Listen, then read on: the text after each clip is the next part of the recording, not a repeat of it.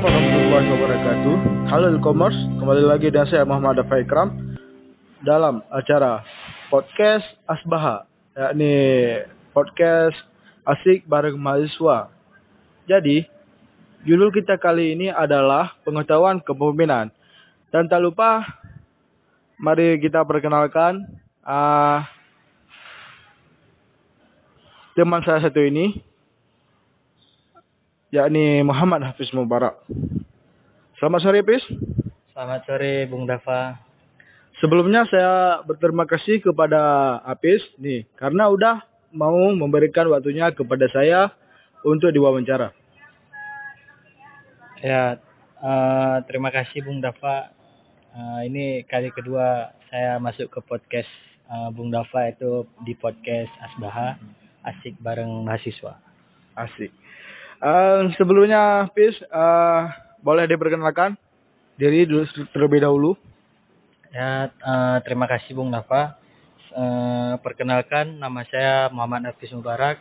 Saya berasal dari uh, Lungbata, tepatnya di Panteri. Uh, sekarang saya um, mengambil program studi di ekonomi dan bisnis, jurusan manajemen dan perpajakan, Unciah. Uh, terima kasih Pis atas waktunya. Oh iya, jadi kalau boleh tahu sekarang ini kesibukannya apa, Pis? Uh, terima kasih Bung Bapak. Ya kesibukannya uh, berhubung sekarang lagi pandemi ya Bung Bapak.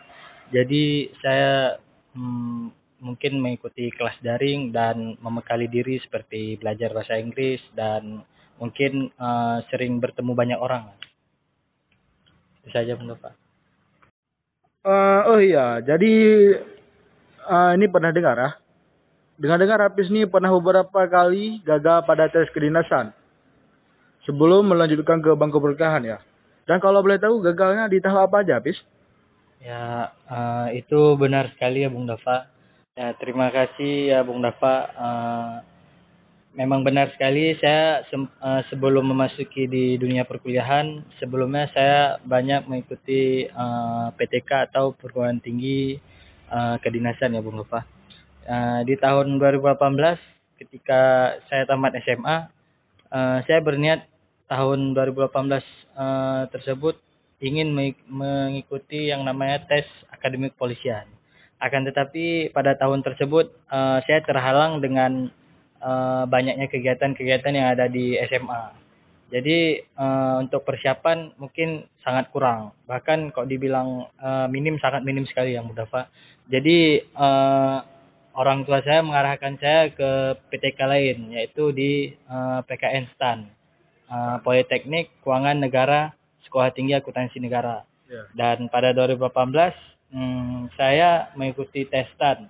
Ketika mengikuti tes STAN sebelumnya saya mengikuti namanya bimbel yaitu bimbingan belajar jadi alhamdulillah ketika bimbel saya uh, belajar dengan sungguh-sungguh dan ingin sekali lulus uh, di PKN STAN.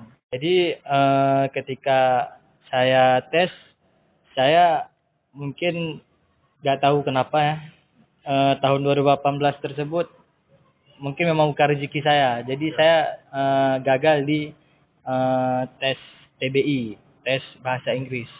Eh, ketika tahun 2018.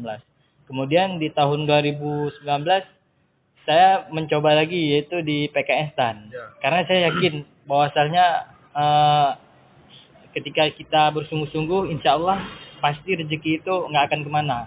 Jadi 2019 saya mengikuti bimbel uh, selama tujuh bulan. Ya. Seiring dengan waktunya perkuliahan. Jadi 2018 saya mengikuti bukan hanya stand saja Bung Dafa, tapi saya mengikuti tes akademik kepolisian juga. Akan tapi saya di tes akademik kepolisian uh, jatuh di administrasi.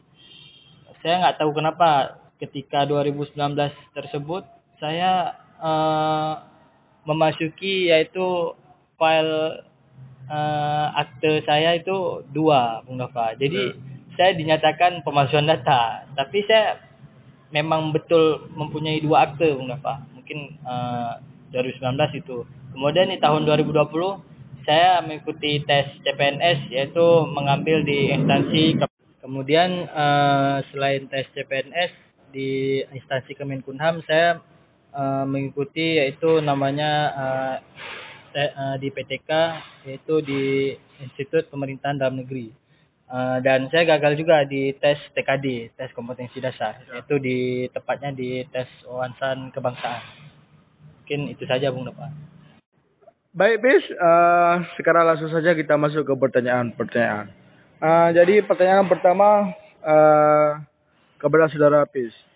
Sudah siap, Bis?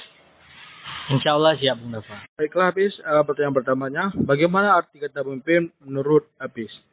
Menurut saya, yang namanya pemimpin itu adalah suatu amanah yang diberikan kepada seseorang yang dipercayai, yaitu mungkin uh, dia yaitu mungkin dia itu uh, ditertuakan di dalam suatu kelompok ataupun organisasi ataupun di masyarakatnya di lingkupnya uh, dan mana setiap pemimpin itu uh, dia pasti mempunyai yang namanya leadership sifat kepemimpinan oleh karena itu setiap masyarakat yakin bahwasalnya amanah yang telah diberikan kepada seorang pemimpin insya Allah akan jalan. Mungkin hanya itu Bung. Selanjutnya, apakah menjadi pemimpin harus pandai berbicara? Menurut saya, uh, seorang pemimpin itu selain harus mempunyai tanggung jawab yang besar, pastinya dia diguguhkan oleh uh, berbicara yang intelek dan yang bisa meyakinkan anggota organisasi dan masyarakat uh, di lingkupnya. Pasti itu. Uh, dan menurut saya yang namanya berbicara itu setiap pemimpin harus handal. Itu adalah suatu teknik untuk meyakinkan bahwasanya anggotanya harus percaya dan harus amanah kepada dia menurut saya dari berbicara sangatlah penting uh, untuk segi kepemimpinan. Setelah uh, ke pertanyaan selanjutnya, bagaimana figur seorang pemimpin yang dibutuhkan Indonesia ke depan. Bagaimana Saudara Habis? Baik Bung Dafa, uh, kita tentu berharap generasi muda saat ini harus jauh lebih baik dibandingkan generasi-generasi sebelumnya. Betul. Karena tantangan ke depan jauh lebih kompleks. Tidak hanya generasi di perkuliahan, tetapi generasi Indonesia secara keseluruhan. Kita berharap generasi yang memiliki kapasitas intelektual yang baik, yang memiliki, memiliki wawasan yang luas, sehingga dapat memahami permasalahan dan tantangan di abad ke-21 tentunya Bung Nova. Uh, kemudian peluang yang dapat kita raih oleh karena itu bekali diri dengan intelektual yang baik.